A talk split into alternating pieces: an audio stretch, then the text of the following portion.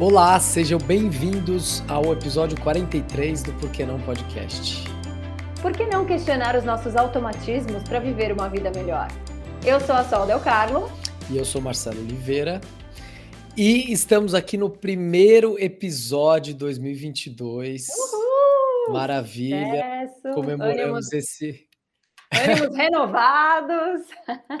Esse ano vai, hein? Esse ano vai com tudo. Ou não. Socorro! Mas, mas é isso, né? Vamos começar esse ano com tudo. A gente que começou esse podcast falando das nossas transições de carreira, do trabalho, né? De, e trouxe vários uh, convidados é, aí para contar a história deles. E agora, é, e, e, aí a gente passeou para vários temas, né? A gente foi para vários lugares também trazendo essa questão do, do questionamento, né? De, de, se perguntar várias coisas. E a gente quis começar esse ano, 2022, falando, trazendo de novo esse tema do trabalho, agora já no contexto de, entre aspas, né? Uhum. Uma pós-pandemia, uma possibilidade de uma volta, de que algo, né? De que as coisas vão, vão começar a caminhar como eram antes. Então, poder discutir novamente esse tema, né? O que, que ficou, o que, que vai ser, o que está sendo. É isso aí. Sobre esse novo, é, novo olhar é, é foda, né? Porque é novo a todo momento é novo, né? Cada hora, cada, cada mudancinha da pandemia, a gente não, agora é novo nisso, não, agora é novo naquilo. Então vamos falar sobre o novo que estamos tendo atualmente, cenário que estamos tendo atualmente. E vamos se ajudar, né, meu povo? Porque é para isso que estamos aqui, para tentarmos entender o que está passando em nossas em nossas Exato. vidas como sociedade, né? Num momento tão diferentão na história. É um novo que semana que vem já pode ser diferente, né? E isso que a gente aprendeu nessa pandemia, que muita coisa que a gente planeja nessa vida vai mudar, vai, né? Mas mesmo assim, eu acho que poder parar um pouco depois de dois anos de uma pandemia quase e poder fazer esse, né? Esse o que foi isso, o que, que a gente pensou, o que, que a gente passou é, é, é importante, né? E para engrossar esse caldo, né, para deixar essa discussão ainda mais uh, profunda e interessante, a gente trouxe o Marcelo. Seja bem-vindo, Marcelo, meu xará. o Marcelo é professor da USP, eu tenho aula com ele e, e, a gente tem muitas discussões muito interessantes sobre orientação profissional, sobre, sobre psicologia do trabalho e diversas vezes nas aulas viam temas e discussões que, que, me, que me incitavam reflexões que eu trazia aqui para o podcast, a gente conversava. E aí, por que não trazê-lo aqui também e a gente poder, poder conversar junto? Seja bem-vindo, Marcelo. Eu que agradeço o convite. Vamos lá. E por onde começamos, né? É... Meu, por onde? Diga aí. Você tem um, uma puxada para fazer? Foram tantas coisas. Eu acho que assim, uma coisa que, que, que não dá para deixar de lado, né? Não dá para não pensar nesse, nesse, nesse, nessa realidade pós-pandemia é como o online tornou, tornou-se parte da nossa vida de uma maneira tão assim. Ainda mais, né? Ainda mais, assim. E, e, acho que isso é uma coisa que transformou de uma maneira, meio que acelerou muitos, muitas coisas que viriam durante muito tempo, né? E, e, a pandemia fez com que elas acontecessem muito rápido. É, acho que nesse ponto é, é, sempre importante pensar uma coisa, né? A tecnologia ela é boa por um lado e muito ruim pelo outro, né? Então pensar em termos de trabalho, ela ela modifica muito a vida de muita gente e modifica quase nada a vida da maioria né? Apesar de que a pessoa sofre o impacto dessa tecnologia, né? Então a gente tem discutido, né? O que, que seria daqueles que puderam se distanciar? Eu acho que temos que usar esse verbo, porque uma maioria das pessoas não é que não quis, mas não pôde, né? Ficar em casa isolada, porque teve que ir para a rua pelo tipo de trabalho que realiza. Mas a tecnologia permitiu que uma parte das pessoas trabalhasse em casa permitiu que uma parte das pessoas utilizasse os aplicativos né, para poder seguir trabalhando também, apesar que esses aplicativos tornaram as relações de trabalho um pouquinho complicadas, né? Então tem aí a, a tecnologia que ela nos permite muitas coisas, mas ao mesmo tempo tem um outro lado que retira, né? Trabalho, uma série de trabalho já há muito tempo, né? Longas décadas aí têm sido extintos por conta da tecnologia e a gente tem que pensar, pensar um pouco isso, né? O online é o futuro da humanidade? Não. É, pode ser da humanidade, mas não do Brasil. Né? O último dado que eu vi no Brasil que se que no máximo no máximo em torno de 27% das pessoas poderiam trabalhar online. Um lado por desejo, outro lado por possibilidade, porque o tipo de trabalho que a maioria das pessoas faz no Brasil não tem como fazer online. A gente tem a maioria das pessoas trabalhando no, no setor de serviços, no setor de vendas, no setor que uma boa parte o online não permite, né? Então, assim, o online veio para ficar, isso não há dúvida, mas assim, para ficar para quem? A gente tem sempre que perguntar isso, né? Para uma parte da população, sim. Então, as empresas, em geral, estão repensando isso, parte do setor público está repensando isso, parte da educação, principalmente nas universidades, está pensando isso, mas o grosso do pessoal que trabalha no Brasil está na rua, como esteve desde março, abril do ano passado, né? Como é, não, não pôde viver o isolamento, né? É, então acho que tem que ver um pouquinho esse, esse descompasso, essas desigualdades do país, né? Nós temos muita. Aumentou, aumentou, se tem. A pandemia, se vocês me permitirem falar isso, ela, ela trouxe novidades, mas ela reintroduziu o antigo, né? Uhum. Porque para os mais novos, estou pensando mais novos, quem está na faixa etária até de 20 anos, mais ou menos, né? A palavra crise não era uma palavra que definia o Brasil. Mas para quem tem mais de 20, 25, mais de 30 anos, crise era a palavra que definia o Brasil e voltou a definir. Então nós voltamos ao que nós éramos, né? Vivemos um período aí de uma certa, uma certa tranquilidade, entre aspas, nunca foi tranquilo, né? Mas a gente voltou. Então a pandemia reintroduziu um contexto que não é só culpa da pandemia, acho que já vinha vindo, né? A pandemia acelerou esse, esse processo, né? Então, 2022 é um ano que começa uma série de coisas aí, né? Acho que novos projetos, novas ideias, pelo menos uma coisa que eh, a gente viveu durante dois anos, essa aura, essa nuvem, né, de que posso morrer, pode acontecer alguma coisa, pode. Vivemos com isso, ela está se dissipando. Por mais que ela não sumiu plenamente, ela está se dissipando, né? Então, com o aumento da vacinação, é importante que se diga isso, né? as pessoas elas estão mais protegidas. Então, a chance de, de, de, literalmente morrer, existem outras mortes, né? É a perda do emprego, é a perda de uma oportunidade, uma série de perdas aí que, que foram acontecendo ao longo do tempo. Então, é um ano de novos projetos, mas é um ano de reconstrução também, né? Para muita gente. Né? E é engraçado que eu sinto que é, interessante que você falou de quase que ser um privilégio, né? Quem, quem pôde, conseguiu é, migrar seu trabalho para online e continuar, né, enfim, com uma fonte de renda, continuar exercendo.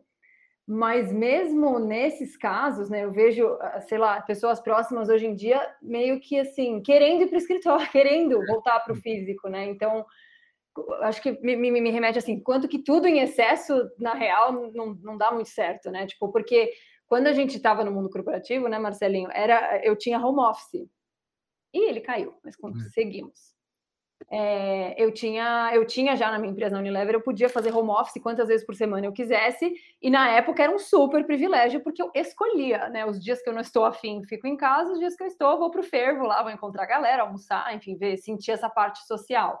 E aí é isso, né? Por um lado, teve o privilégio das pessoas poderem continuar trabalhando de, de do, do, conforto das suas casas, né? Da segurança das suas casas na pandemia, mas, tipo assim, só isso ninguém aguenta também, né? Porque não, falta muito, não, não, não tem como, né? Pegar as nuances ali das interações do dia a dia, o que, está pegando, mesmo as fofocas, né? As fofocas fazem parte do, da construção ali, do, do pertencimento a uma tribo, a um, né, a um grupo. Então, pessoal, tipo, meu, eu tô doido para voltar para o escritório. Na verdade, eu achei que não teria isso e está tendo super forte, né?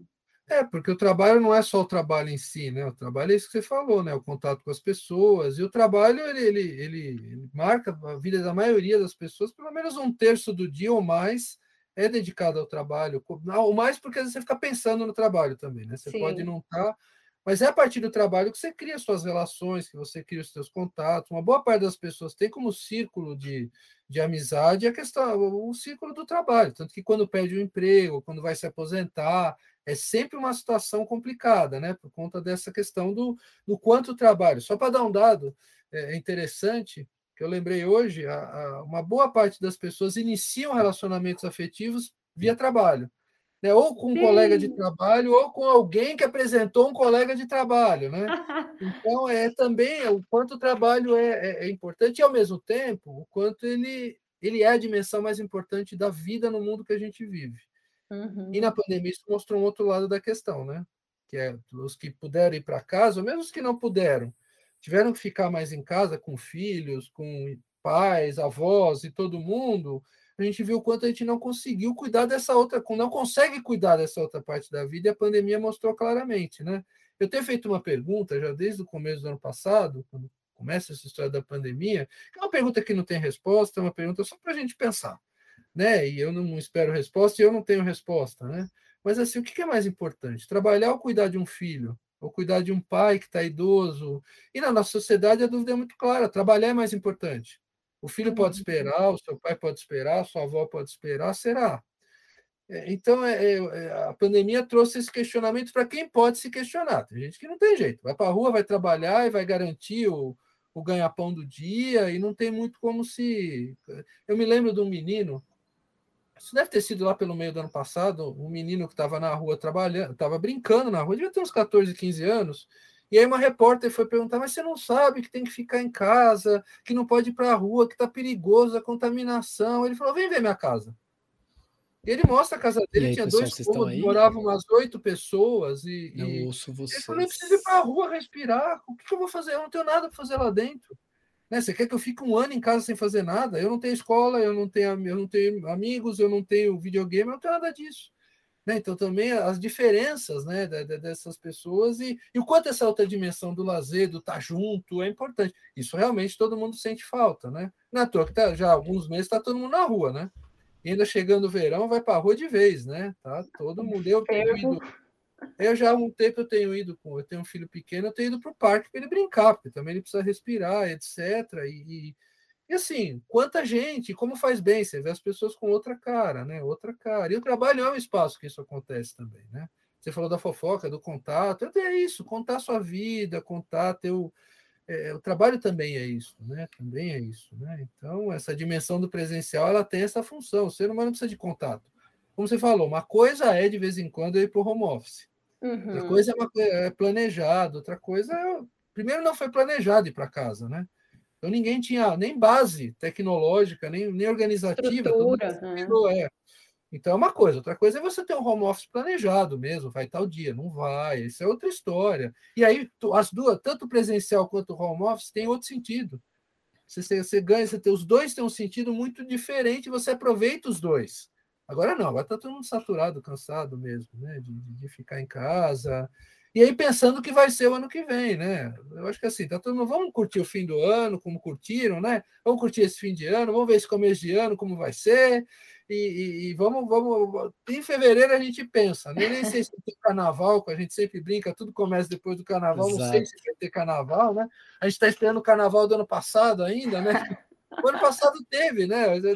O carnaval desse ano, do ano passado, ano passado não teve, não. 2020 teve, 2021 não teve. Né? É isso. Então, é, é, vamos, vamos ver o carnaval. Então, tem esses marcos culturais também, que pode ser que não aconteça. A gente não tem certeza ainda que vai acontecer o carnaval, né? Eu acho que alguma coisa vai acontecer, não vai ter jeito, né? Pelo menos os blocos do povo vai sair na rua, né? E aí, daí para frente, pensar, é, pensar as questões e pensar o que vai ser o mundo do trabalho, né? Que que é, você falou isso do de o que, que não dá para responder, né? Cuidar do filho é mais importante ou o trabalho é mais importante? Eu nem imagino que é ter um filho. Eu imagino que quando eu tiver um filho, meu filho vai ser meu mundo, né? Mas assim, e eu acho que não só cuidar do filho, da família, do, mas da gente mesmo, é, né? Também. No mundo do, enfim, né? Nesse mundo de espiritualidade, autoconhecimento, a gente reflete muito sobre isso, né? O quanto que, e de novo, você, como você disse, pode ser que seja um privilégio, né? Você conseguir parar para olhar com calma para si, para a família tal, e não estar tá lá na loucura de, de fazer o sustento, mas o quanto que se a gente não tira um momento, né, um tempo para se nutrir, não tem de onde tirar para nutrir o outro, né? todo mundo sofre, quantas pessoas próximas, né, sofrendo de burnout nesses tempos. E, e, assim, é isso, né? Acho que trouxe muito isso forçadamente esse, essa reflexão sobre essa reflexão mesmo que você disse, né? É o trabalho ou é o filho? É o trabalho ou sou eu? O que, que é mais importante? Será que algo tem que ser mais importante? Será que ambos não têm grandessíssima importância? A gente tem que achar um jeito de fazer caber, não sei como, é difícil, mas por isso que a gente conversa para tentar achar essa, esses caminhos, né? Porque porque não se sustenta, não se sustenta a longo prazo a gente, né, se deixar de lado em prol do trabalho. Eu, de novo, sei que falo de um lugar de privilégio de poder ter acesso a todo esse conhecimento, né, essa consciência, E, mas é, é isso, eu acho importante a reflexão, porque se a gente não está bem consigo, não, não sobra energia para cuidar do filho, para cuidar da, de seja lá o que for que a gente tenha que cuidar, né? Então, como conseguir inserir pequenos momentos no dia, pequenas nutrições, pausas no dia que ajudem a respirar, que nem você falou, leva no parque, cinco minutos, vai na pracinha e não faz nada, não sei, alguma maneira tentar resgatar essa energia vital para conseguir continuar de maneira um pouquinho mais sustentável, né? Está é, acontecendo, e óbvio que é uma coisa culturalmente localizada. No Brasil é mais complicado pela questão socioeconômica, de ter que trabalhar pela sobrevivência, mas os Estados Unidos está sofrendo um, um movimento que eles estão até chamando, eu acho um exagero, né? mas de revolução anti-trabalho. Por quê? Porque parte das pessoas que assumiriam os empregos temporários de fim do ano estão se recusando. Falam, não vou. Por conta do quê? Do tipo de trabalho, da remuneração, da humilhação que sofre, do tipo de relação com chefia, das metas irrealizáveis. Então, a parte da pessoa, óbvio, por isso que eu falei que é localizado culturalmente, porque essas pessoas, para falar, não, elas têm algum lastro financeiro que as permite não ficar trabalhando por algum período, né? Mas assim, muitas têm dizendo, ah, para ter conforto, eu preciso desse tipo de trabalho, eu prefiro não ter conforto.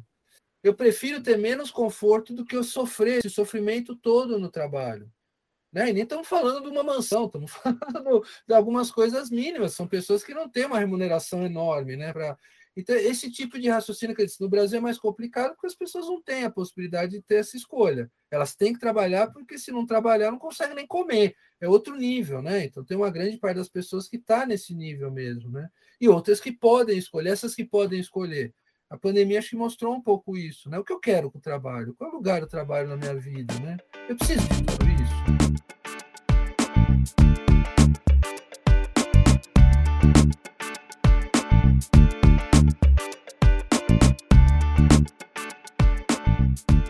Eu me lembro a história do, do... aí as histórias as, as histórias meio caricaturais, né? Só para a gente pegar como um exemplo, né? Eu dei aula para um rapaz, já estava por volta dos seus 40 anos, que ele disse: Olha, eu fui, eu trabalhei 20 anos num banco, né? sem citar qual banco.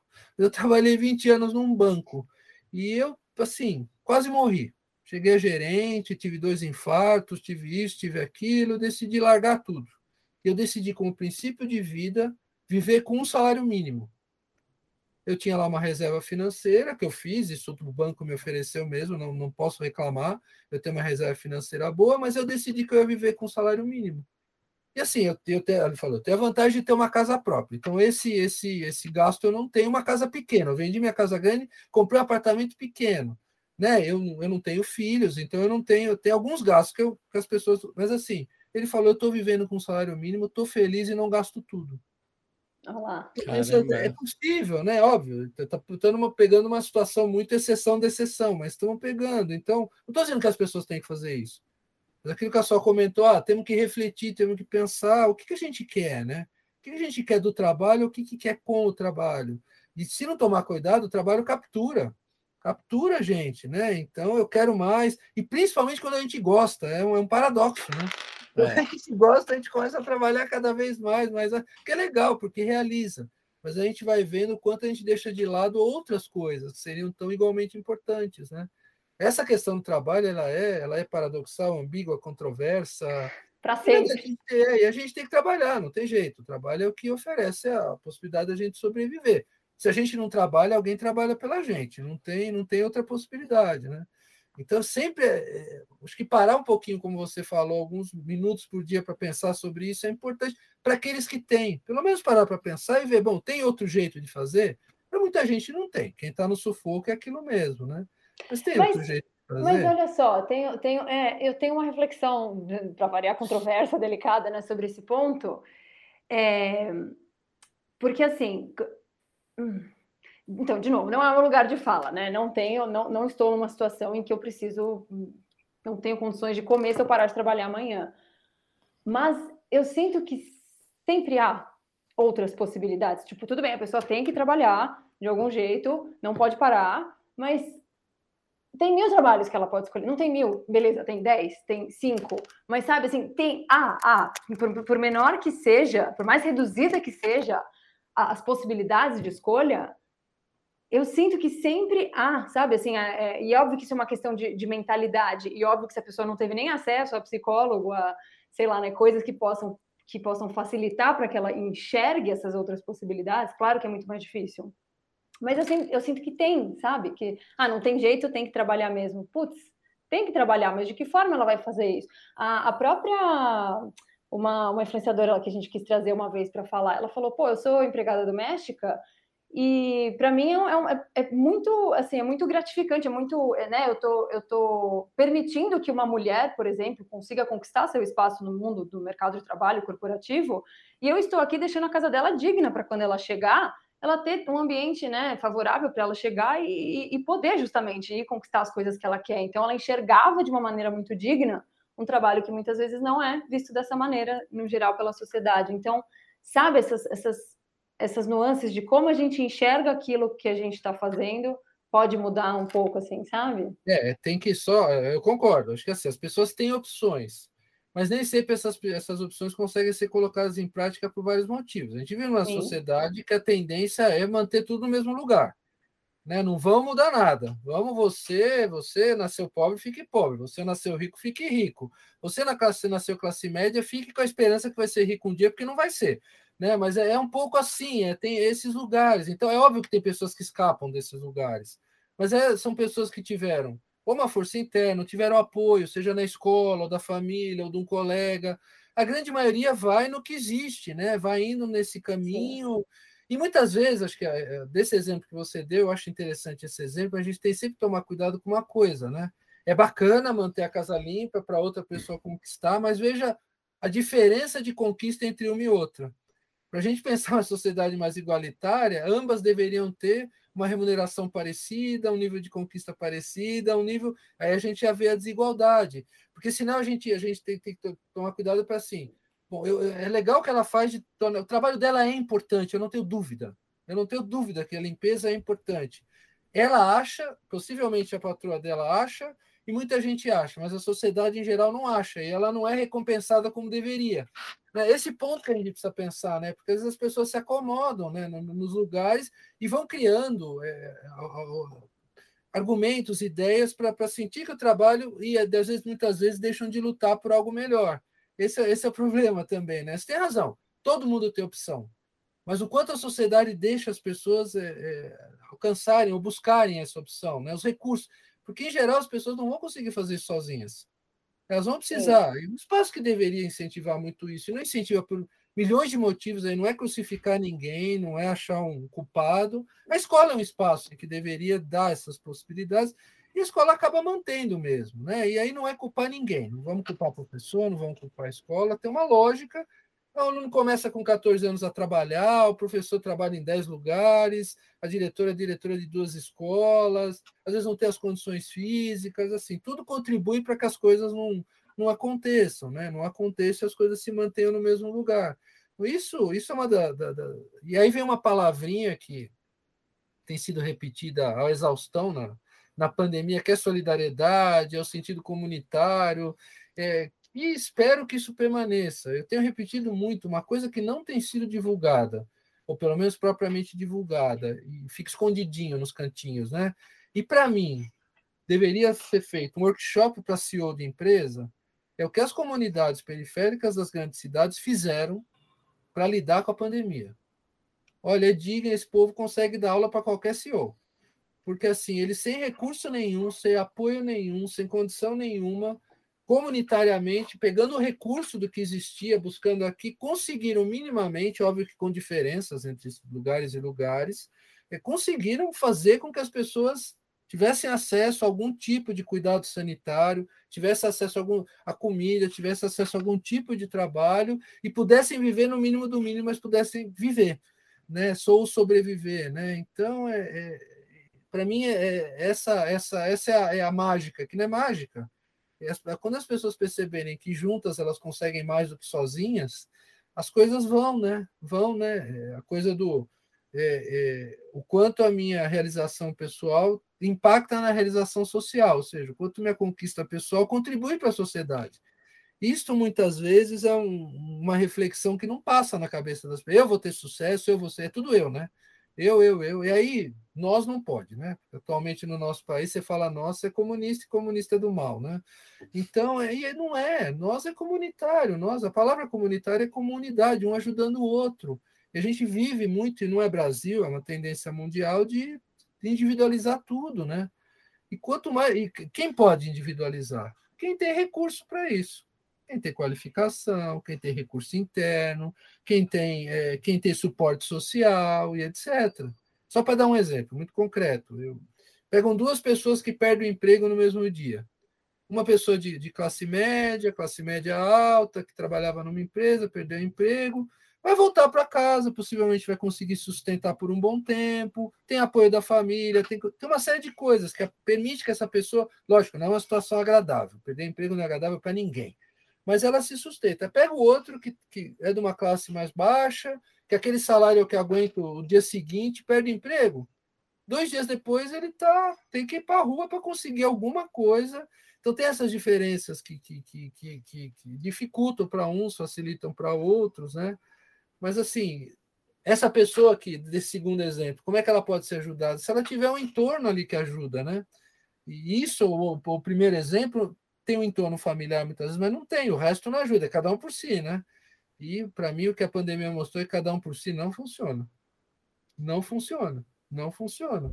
Nunca é funcionou, tudo. né? Não foi assim que é. a gente evoluiu. A gente só evoluiu porque, com a contribuição do, do bando, do grupo, porque não dá é. conta de um leão sozinho. É, se, se, esse for o legado da pandemia, se é que tem legado, eu não gosto de falar assim, porque a gente podia não, podia não ter passado por isso e ter a mesma coisa, né? Não tem que ter legado nenhum, mas se alguma coisa ficar, essa ideia do, do, do, da solidariedade, essa ideia de que, não sei se eu gosto desse termo sustentabilidade, mas essa ideia de que eu preciso garantir o futuro dos outros também, né, com o que eu faço no presente. Essa frase para mim faz sentido mesmo, que a minha conquista pessoal presente não pode impedir ou dificultar a conquista pessoal futura de outra pessoa, né? Isso não é só uma questão ecológica, é uma questão social também, né? Então, é essa divisão, essas coisas todas, né? Tudo isso a gente tem que pensar no nosso, no nosso trabalho. Né? Qual é o impacto do meu trabalho para a sociedade? Eu estou ajudando a quem?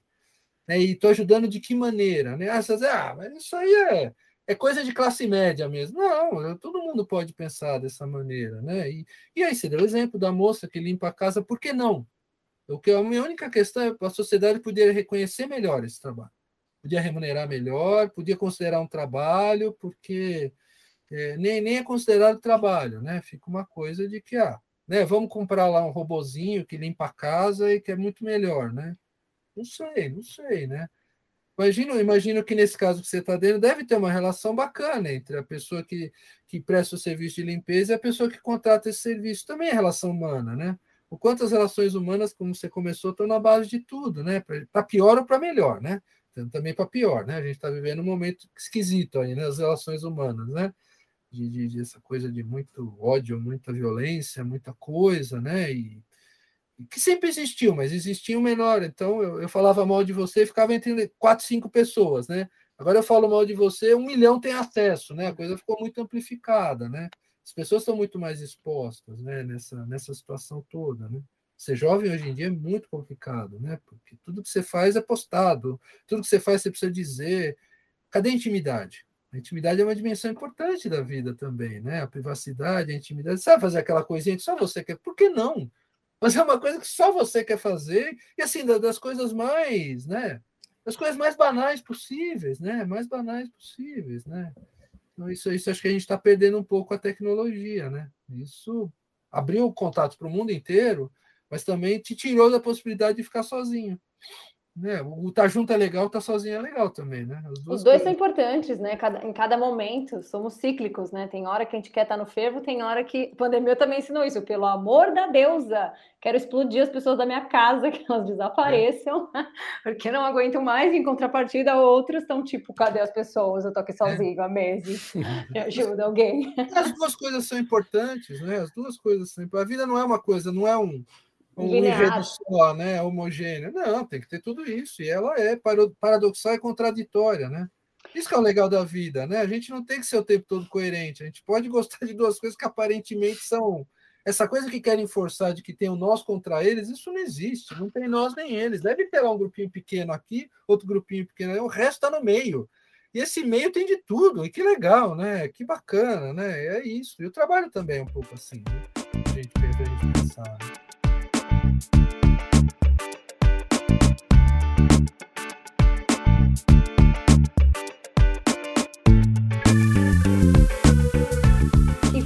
Paradoxal, você foi falando, né, a pessoa que foi demitida, que tem é, suporte e a que não tem.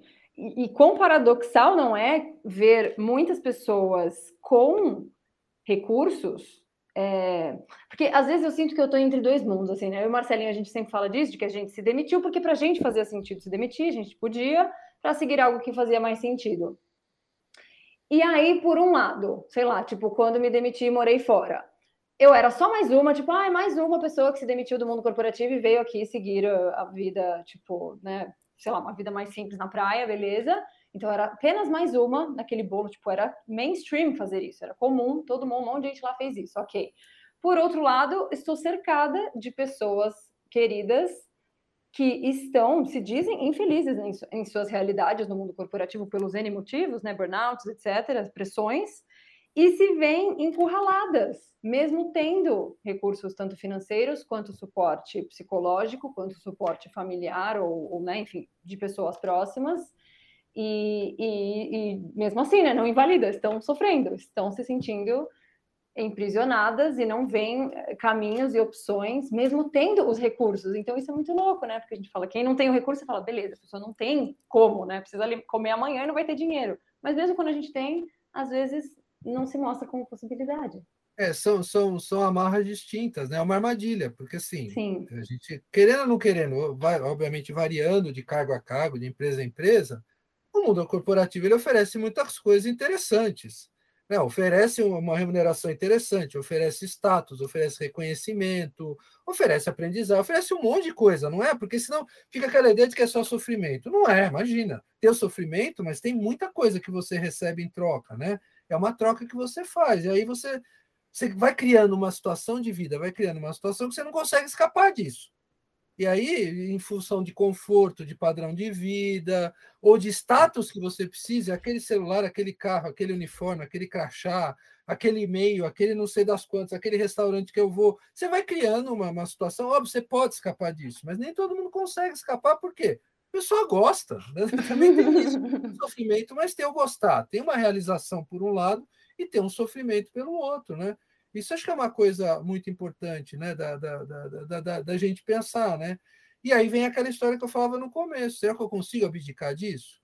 Será que eu consigo ter uma vida mais simples? Será que eu consigo não ter esse status, esse conforto? Será que eu consigo ir para a praia viver no meio do nada? Não sei.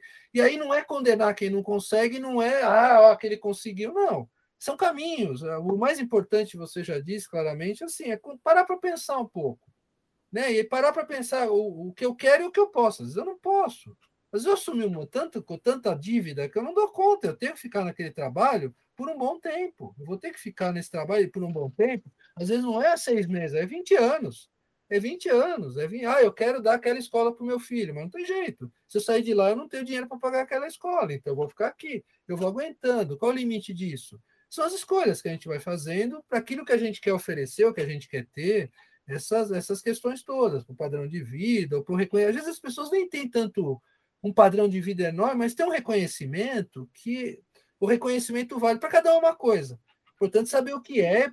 Quando você sabe por que, que você está sofrendo, não é que passa o sofrimento. É você ter mais clareza de lidar o porquê que você está fazendo aquilo, né? Muitas vezes as pessoas não têm essa clareza. Se você fala da autorreflexão, não é um costume. Não é um costume das pessoas. Ah, isso é perda de tempo, isso é para quem pode, isso é para quem. Né? Tem uma frase que eu gosto de repetir, isso é verdade nos dois nos grupos todos, né? Que ah, eu trabalho tanto que eu não tenho tempo de pensar no trabalho, né? E é isso, só que se você não parar para pensar, você vai reproduzindo, e todo mundo faz isso. E aí, quando você cai numa situação limite, você não tem como sair. Você não tem como sair. Tem um termo técnico para isso, né? Na, a gente chama isso de entrincheiramento de carreira, né? Que quando você chega num, num lugar que tem uma parede na frente, a hora que você olha para trás tem outra parede. E você não consegue, pelos mais variados motivos, né? Muita gente chega nisso. Ou então alguém que não necessariamente é um, não poderia chamar de entrincheiramento de carreira, mas viver está tá, tá numa situação de tanto de tanta dificuldade, etc, que vive naqueles dois, três tipos de trabalho, não consegue, está circulando naqueles dois tipos, também não consegue escapar, não está feliz, mas também não consegue escapar, né? Então a gente é muito nessa nessa situação, né? E de novo, tomar, a gente tomar cuidado para ah, a pessoa se culpar disso. Não é só culpa dela né? São as ofertas que vão sendo oferecidas, as coisas que a gente vai fazendo, porque senão, ah, eu sou culpado da minha carreira, eu sou culpado, tudo sou eu, eu, eu, eu. Calma, lógico que todo mundo tem uma parcela de responsabilidade, mas também tem uma outra que é social, que é cultural, que é da sua família, tem milhões de coisas, né? Seja pode ser do seu companheiro, da sua companheira, que te permite para cá ou não permite para lá, tem, tem um monte de coisa que articula para gerar uma resultante que vai ser aquilo que você está vivendo hoje em dia, né? E nem sempre é fácil esse raciocínio. Estou fazendo, falando aqui como se fosse muito simples, né? Não é o raciocínio. Pelo contrário, né? É. Eu acho que não é nem um pouco fácil, mas é, eu, eu, eu, eu sempre falo assim: o caminho do autoconhecimento, dessa auto-reflexão, não é fácil. Não é fácil, mas para mim, na minha existência, por mais difícil que seja, de alguma forma ele te, tem valido a pena, tem, tem mais facilitado o meu caminho do que quando eu não fazia reflexão e o caminho só era difícil, eu ficava nas duas paredes e não conseguia enxergar o rasguinho na parede, talvez por onde eu consiga pensar em sair hoje em dia, né? Então acho que difícil pelo difícil, assim, ambos os caminhos, sei lá, todos os caminhos têm as suas dificuldades, né? Mas, enfim, para mim tem feito muito sentido conseguir achar um pouco mais de respiro é, é isso, para tentar parar para refletir o que, que eu controlo e o que eu não controlo, né? Porque tem, é isso, a autorresponsabilidade, deixa eu movimentar aqui o que está no meu alcance movimentar e o que não está também tentar desapegar, tentar desapegar, que é um processo gigantesco, né? Mas tentar, né? Assim, estamos de mãos atadas para algumas coisas, né? É, e perceber assim o quanto aquela frase eu tenho que ter isso, eu tenho que fazer aquilo, eu tenho, o tenho pode ser substituído muitas vezes por eu quero, eu não quero, Sim. e que a gente não tem que fazer isso sozinho. Isso é uma dificuldade. Nós temos muita dificuldade de falar para, mesmo para alguém próximo, eu não estou gostando do trabalho, que não está legal, eu não estou gostando disso, eu não estou gostando daquilo, estou sofrendo. Esse reconhecimento de uma certa vulnerabilidade na nossa cultura é considerado fraqueza. E não é. Por que você não pode estar infeliz? Todo mundo tem que estar feliz? Aí fica a geração Facebook, né? Todo mundo feliz, né? Todo mundo na piscina, tomando um negócio. Não, você tem que ser feliz, mas em alguns momentos você não vai ser feliz, né? E como, quem são as pessoas de referência que você pode de verdade virar e falar, não tá legal? Para não, não ter que ficar vendendo uma imagem, vendendo um lugar, vendendo um papel, vendendo um sucesso. Até pode ser que você tenha, mas assim, quem que você pode ter uma conversa mais franca? É bom ter essas pessoas. A maioria das pessoas não tem. Não tem. Tem que ela, ela conversa assim. Aí eu tenho que vender para aquela pessoa uma imagem, né? Eu tenho que vender para aquela pessoa ou na mesma minha família, eu não posso dizer que eu estou infeliz, porque vão dizer, e aí, o que, você vai fazer? Vai largar o seu trabalho? Como é que fica a mensalidade da casa, do carro, do filho? Da... Como é que fica, né? A nossa viagem de férias, então você se encolhe, né? Criar essa rede de poder conversar é importante. E não só uma rede para de, de, ficar desabafando e não ter retorno, né? mas uma rede de construção mesmo, né?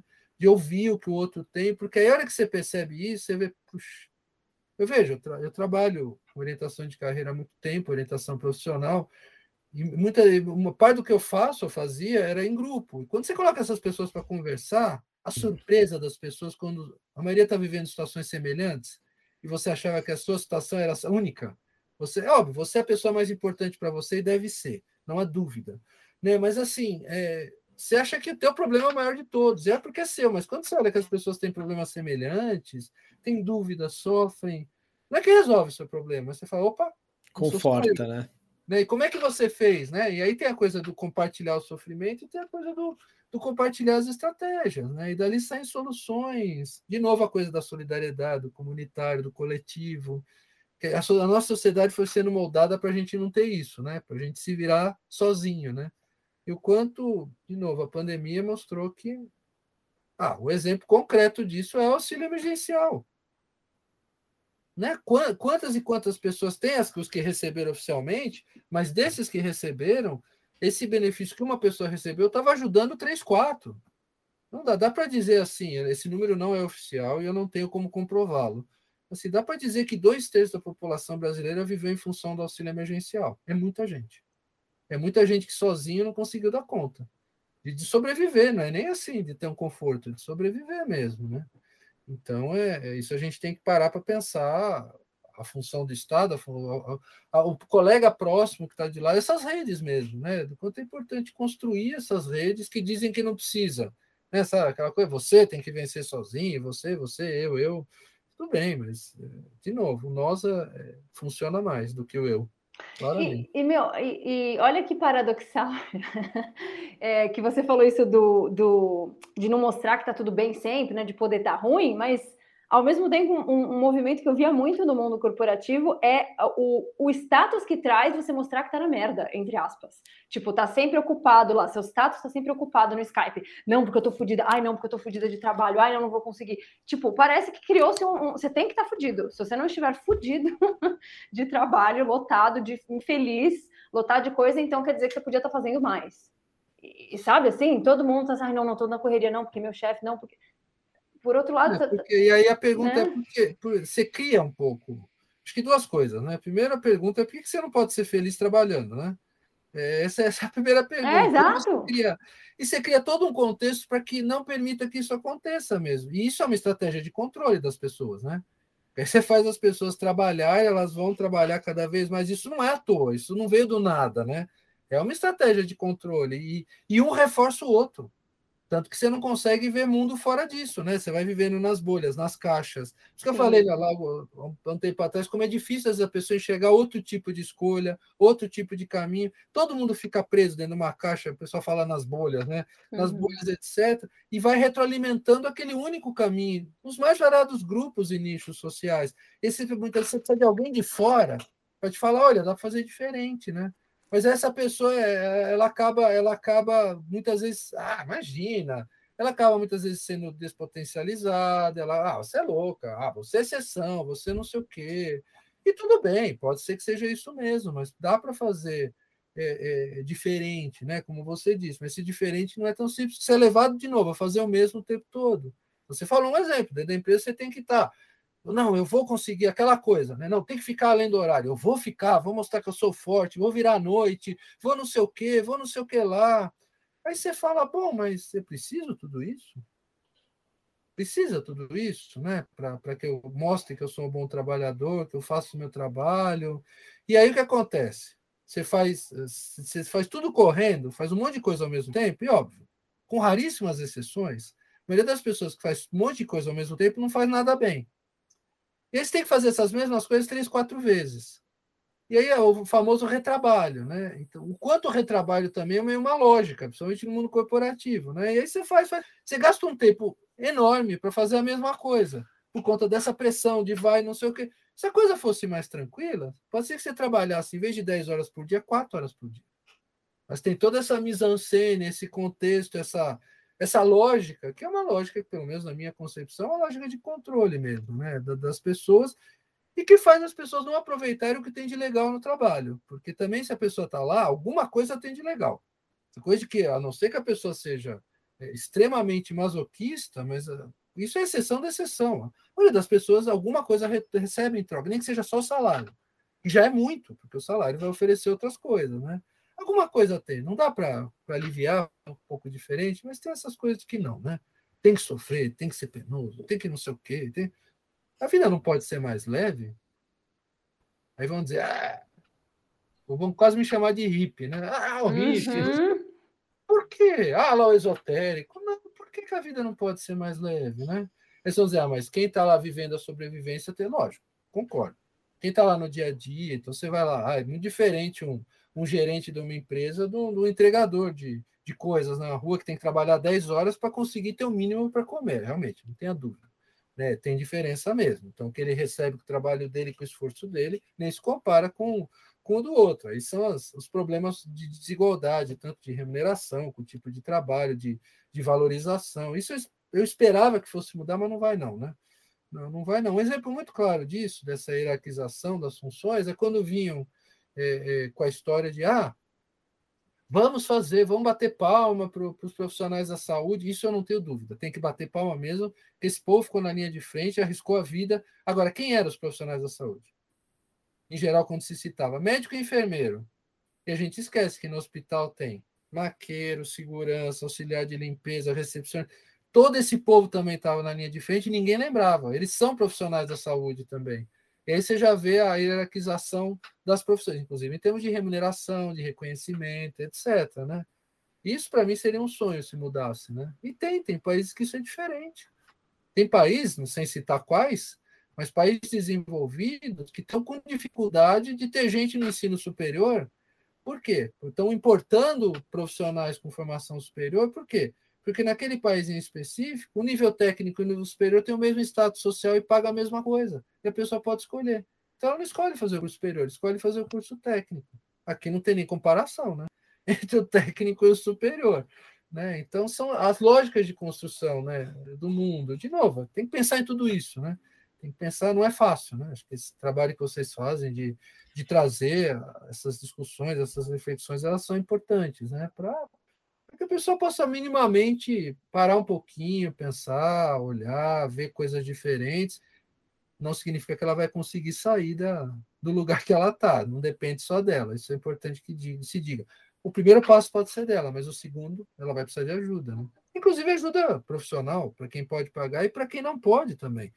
E também é, fica muito difícil, às vezes, as pessoas descobrirem onde é que elas podem ser ajudadas. Tem muita ajuda, muito auxílio nesse sentido, que é gratuito. Seja uma ONG, seja uma instituição, seja. O problema é que isso não é divulgado, né? De novo, é parte do esforço de alguém para procurar também alguém que possa ajudá-la a se esforçar mais, né? Uhum. Então é complicado isso também, né? O quanto isso não é divulgado para manter de novo cada um no seu, como dizem, né? Cada um no seu quadradinho, não vamos sair do seu quadradinho, tá todo mundo feliz. Não tá, né? Você acabou de dar alguns exemplos que não tá, né?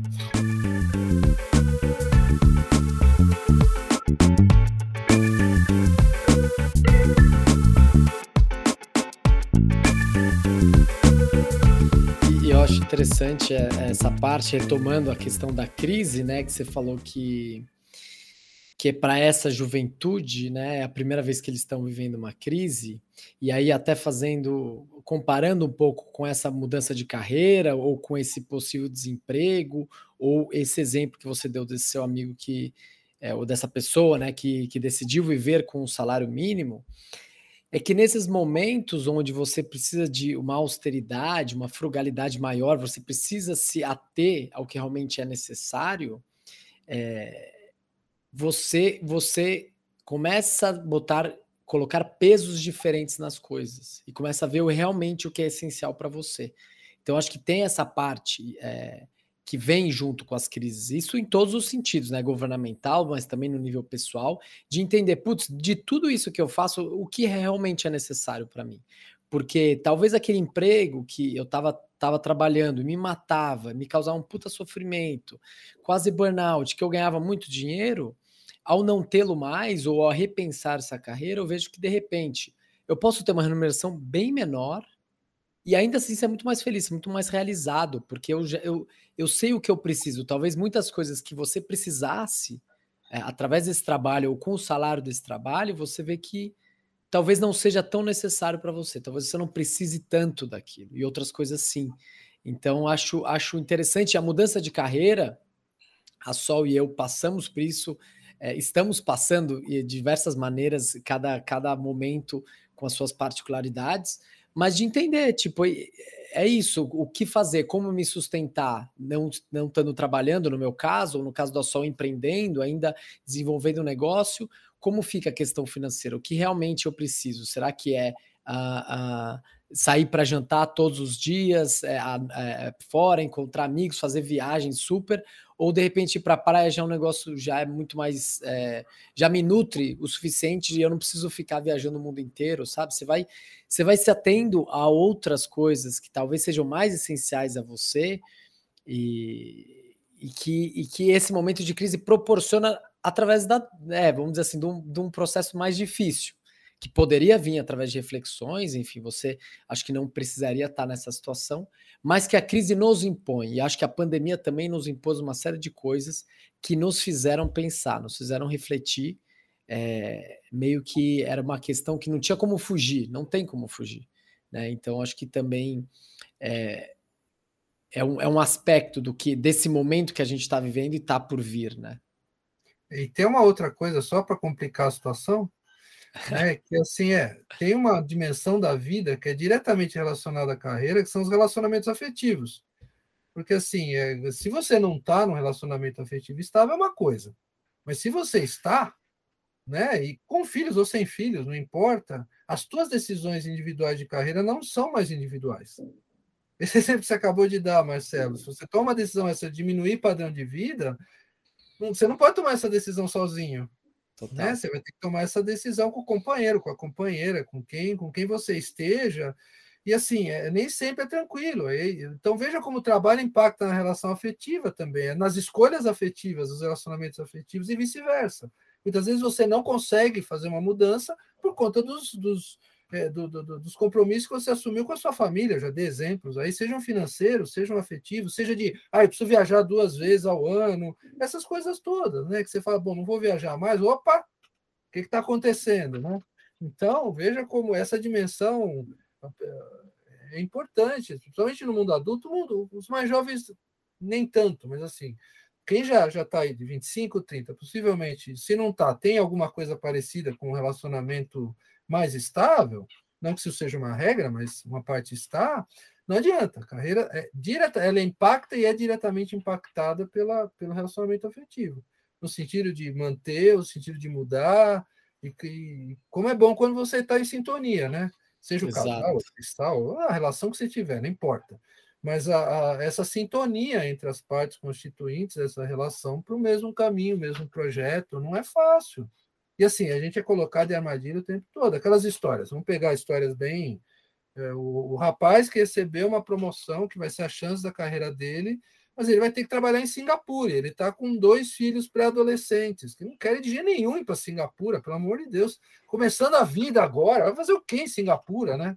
E aí o marido, aí vai só o marido, a esposa. Sabe aquelas coisas? Tem. Estou dando um exemplo que é exceção, né? Mas é a mesma coisa. Então, aquele que tem que migrar para outro estado para trabalhar e deixa a família, ou traz a família toda, ou fica mudando. Ó, veja, é, a carreira também é, tem essa, essa dimensão da família, dos relacionamentos. Tanto a família anterior, que te colocou um monte de, de metas para ser cumpridas, com a família que você vai constituir, o, o relacionamento afetivo, que também vai te colocar igualmente é, metas, compromissos e etc., falando uma linguagem mais corporativa, né? Mas é, é isso, e que é legal, não é ruim. Mas tem que colocar isso na, na, na, na no, no, no, balaio aí, né? Dessas, dessas discussões todas, né? E que quando a coisa funciona, pô, é super bacana. É super Sim. legal. E, e a que... pandemia foi o meio que um ou vai ou racha para muitos é. relacionamentos, é. né? Foi tipo assim, ou casa, ou fica junto, ou separa que não vai dar certo, né? E eu acho que por isso que a conversa é tão importante, né? Tem o a DR é estigmatizada na nossa sociedade, mas assim, eu sinto que meu eu só consigo ter o relacionamento saudável que eu sinto que eu tenho hoje por conta da extrema frequência e quantidade de conversas abertas e honestas sobre tudo, sobre tudo, é isso, sobre é. tudo, sobre o que está passando na cabeça, o que, que pensa, o que, que não pensa, o que, que acha, e o trabalho, e a vida, e a família, tipo, é isso. E aí entra no outro ponto que tem também no mercado de trabalho, que são as relações de poder, né? Nem todo mundo consegue, tanto no mundo do trabalho quanto nas relações afetivas, conseguir ter um diálogo, porque tem que alguém ter, alguém tem que mandar. E seja quem for aí, né? Em geral, no relacionamento, por exemplo, entre um homem e uma mulher, é o homem, né? Que costuma, é, é, é, mesmo com as brincadeiras de que a última palavra assim, senhora, né? Aquelas coisas, mas é, é tem, e aí, inclusive, recorre à violência, tem outros jeitos, né? Então, tudo isso é uma coisa para ser negociada e que impacta trabalho. Veja, a vida é uma só, né? Ela não é essa coisa disso. Eu, eu não gosto quando as pessoas falam, minha vida pessoal é minha vida de trabalho. Não tem vida pessoal e vida de trabalho, é uma coisa só.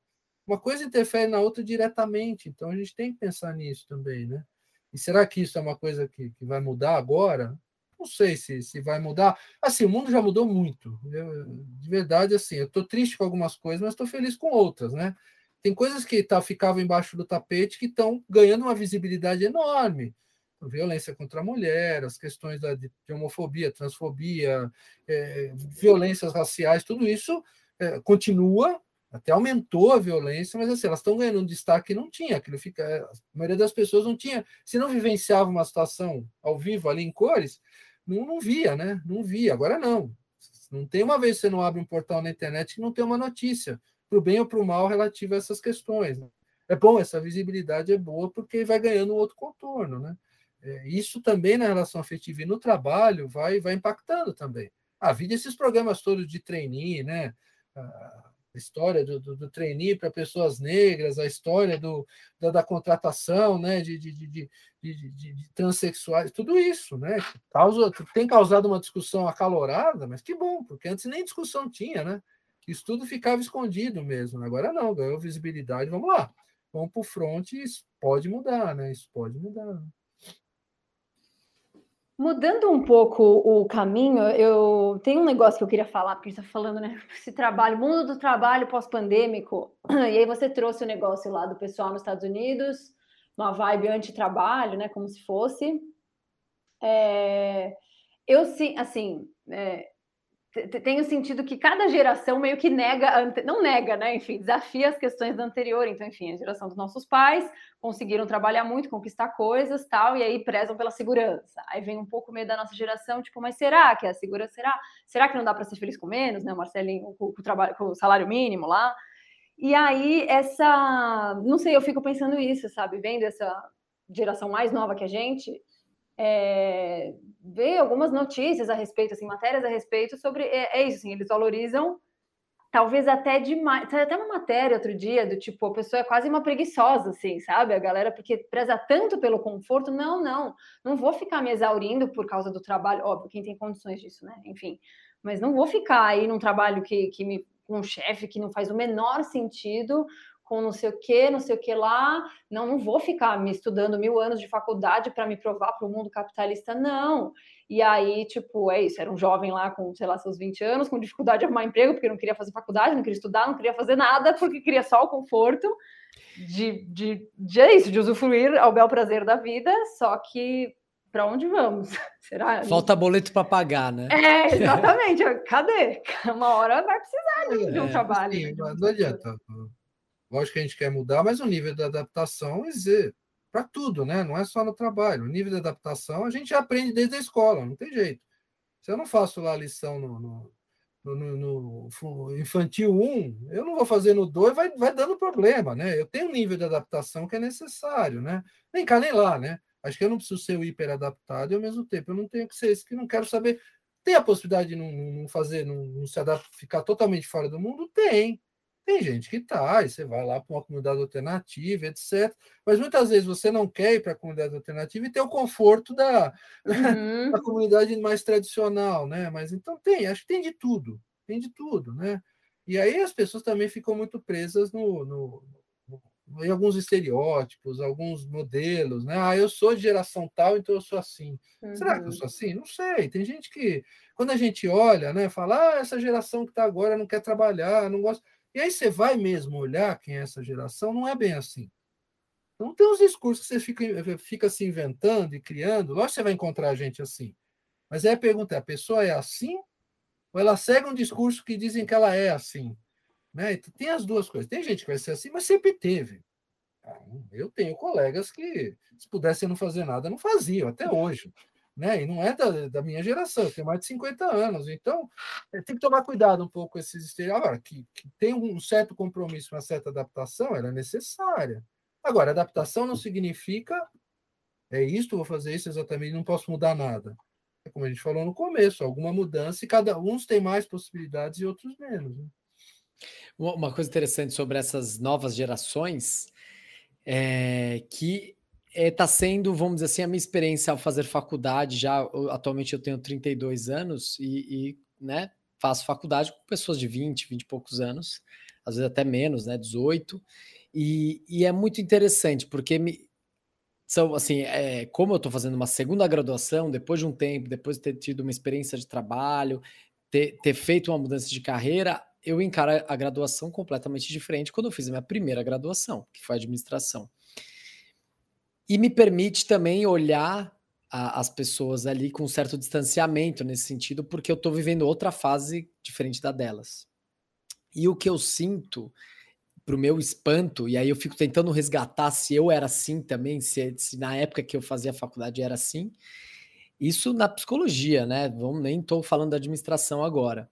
É, o quanto essa mente empresarial, essa coisa de conquistar objetivos, de você estar tá preparado, de você ter que, sabe, já ter muito claro qual vai ser a sua carreira, você tem que ser protagonista, você tem que ser uma pessoa que vai se destacar, sabe? Essa, essa, eles entram muito com essa mentalidade de empresa, até mesmo em psicologia, o que me espanta muito, né? E aí eu fico pensando, né, o que, que a gente está criando para essas próximas gerações nesse sentido, né? O quanto essa, essa mentalidade uh, empresarial, do coach, meta, não sei que lá, está adentrando na vida desses jovens que eles entram na faculdade já tendo que ser muita coisa, já tendo que ter, tendo muita coisa decidida ou planejada ou acontecendo, a pessoa que faz curso de inglês, aí fez não sei o que lá, e aí já faz outro curso, já sabe o que fazer, pratica esporte, sabe?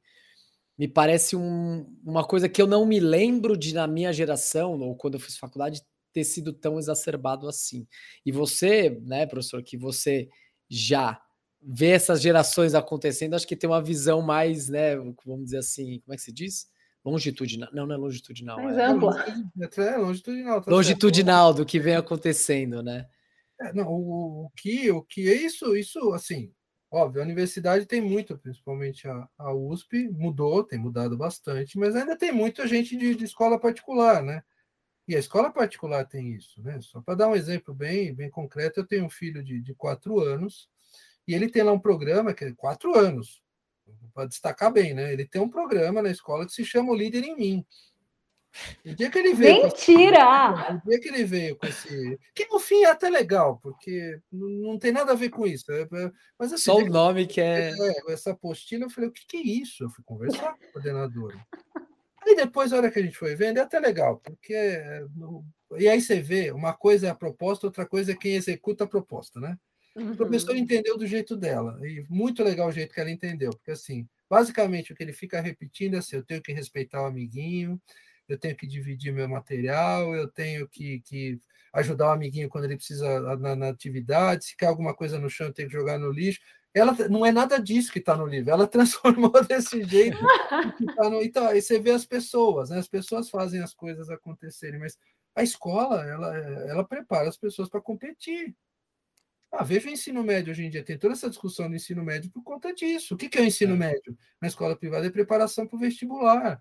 E o que é preparação para o vestibular? É meta, meta, meta. A pessoa entra nessa lógica de que eu tenho que, com 20 anos, ganhar um milhão por mês. E, e quem não ganha se frustra. Aí você fala, mas para que isso? Né? Para que tudo isso? Né? E aí não é à toa que está aumentando, pensando bem, sendo psicólogo agora, se vocês permitirem, mas está aumentando as questões de sofrimento mental, aumento do suicídio, porque é uma pressão muito rápida, é, é uma pressão muito precoce. Isso, uma boa parte dos autores tem descrito mesmo dessa geração de uma super pressão para ter sucesso logo, e, e, um sucesso dentro de uma lógica de sucesso. Exato. Porque não é porque você pode, não tem problema, mas uma lógica de sucesso. Né? E você fala, qual é a pressão? E aí, cadê o aproveitar a vida? E aí pode recair. Eu fico pensando, não sei se é o caso desse menino que você deu exemplo, mas eu fico pensando quanto esse movimento de não querer fazer nada, não. Pode ser um movimento de resistência, pode não ser, pode ser mesmo um movimento de não querer fazer nada. Mas pode ser um movimento de resistência, dizer, mas se é isso que tem para mim, eu prefiro nada. Eu prefiro nada, eu não quero. Então tem muita coisa acontecendo ao mesmo tempo, eu acho que a gente não deveria, e como a gente está fazendo aqui, não, não dizer assim, esse é o caminho, né? Tem, tem vários, né? Sim. Muito bom o nosso bate-papo, hein? Profundos. Profundos. Fomos para muitos lados aí que que é que isso é interessante, acho que trazer essa, essa visão de quem está por dentro do tema traz elementos, né? Acho que a Sol e eu temos também uma visão bem específica da nossa experiência, do que a gente vem passando, e acho que a gente conseguiu trazer um, um tema mais amplo e profundo né, em alguns momentos. E isso é muito bom para. Acho um bom pontapé inicial para esse ano de 2022, para a gente começar já repensando. Muitas coisas vão acontecer. É, é isso, a pandemia nos ensinou uma das coisas que, que não dá para saber como vai ser o amanhã, muitas vezes, né? E mais que esse questionamento, poder parar para pensar, poder refletir sobre tudo que tem sido e que pode ser, nos ajuda a estar diferente nesse, né, nessa relação com o trabalho, nessa relação em sociedade, essa relação do trabalho que o nosso trabalho tem para a sociedade, que você trouxe, né? E que a Sol já tinha trazido num, num episódio aqui do Ikigai, né, Sol? Eu imaginei é. que você fosse lembrar disso na hora. que é o... A gente nem falou a palavra propósito neste episódio. Estou chocada que conseguimos chegar em uma hora falando de trabalho sem falar de propósito, né? Que está aí com, com muitos estigmas ao redor. Mas é, o Ikigai, só para dar o disclaimer, então, já que citamos, o Ikigai é uma, uma filosofia japonesa de aquilo que te, né, é, seria como se fosse propósito de vida, mas eu não quero usar essa palavra, né? Que é você unir um pouco daquilo que você gosta, do que você faz bem, daquilo que você pode ser pago por fazer, porque é isso precisamos sustentar na matéria, e um pouco do que o mundo precisa, né? Que é o que acho que o Marcelo trouxe de tipo, como que eu, o que eu faço impacta na sociedade. E quando você une todas essas coisas, meio que isso é o seu é isso a sua razão de existir, a sua razão de acordar todos os dias e viver sua missão, seu propósito, seu, né? Enfim. Mas eu acho que o, que o que eu gostei muito que ficou é, é, que sempre acaba ficando no nosso podcast essa vibe, que é tem muitos caminhos, né? Eu acho que isso é, é a parte talvez mais rica que fica para mim, assim, tipo, não dá para ninguém dizer de fora, ninguém vai dizer, a gente que tem que enxergar quais caminhos são possíveis, né? Trilhar, na verdade, ir trilhando e, e, percebendo quais caminhos são possíveis e fazem sentido para a gente. É, porque é isso, são muitos, são infinitos, não tem como dizer que X está certo, X está errado, faça isso, o mundo do trabalho será assim, não será, tipo, é muito é muito individual que impacta no coletivo, no fim das contas. E aí queria agradecer, muito obrigado por ter topado o convite, por ter disponibilizado esse tempo e, e para a gente foi assim sensacional e tenho certeza que os nossos ouvintes também vão, vão adorar. Adoraram, né? Já que chegaram até esse momento do podcast, eles adoraram essa conversa. Não, eu que agradeço e parabéns aí pelo trabalho de vocês, é sempre bom. Somos de trabalho de qualidade mesmo aí nas redes sociais. Né? Sim, muito obrigado. E para os ouvintes que querem acompanhar nosso conteúdo no Instagram, segue lá o arroba Podcast. E vamos com tudo para 2022, né?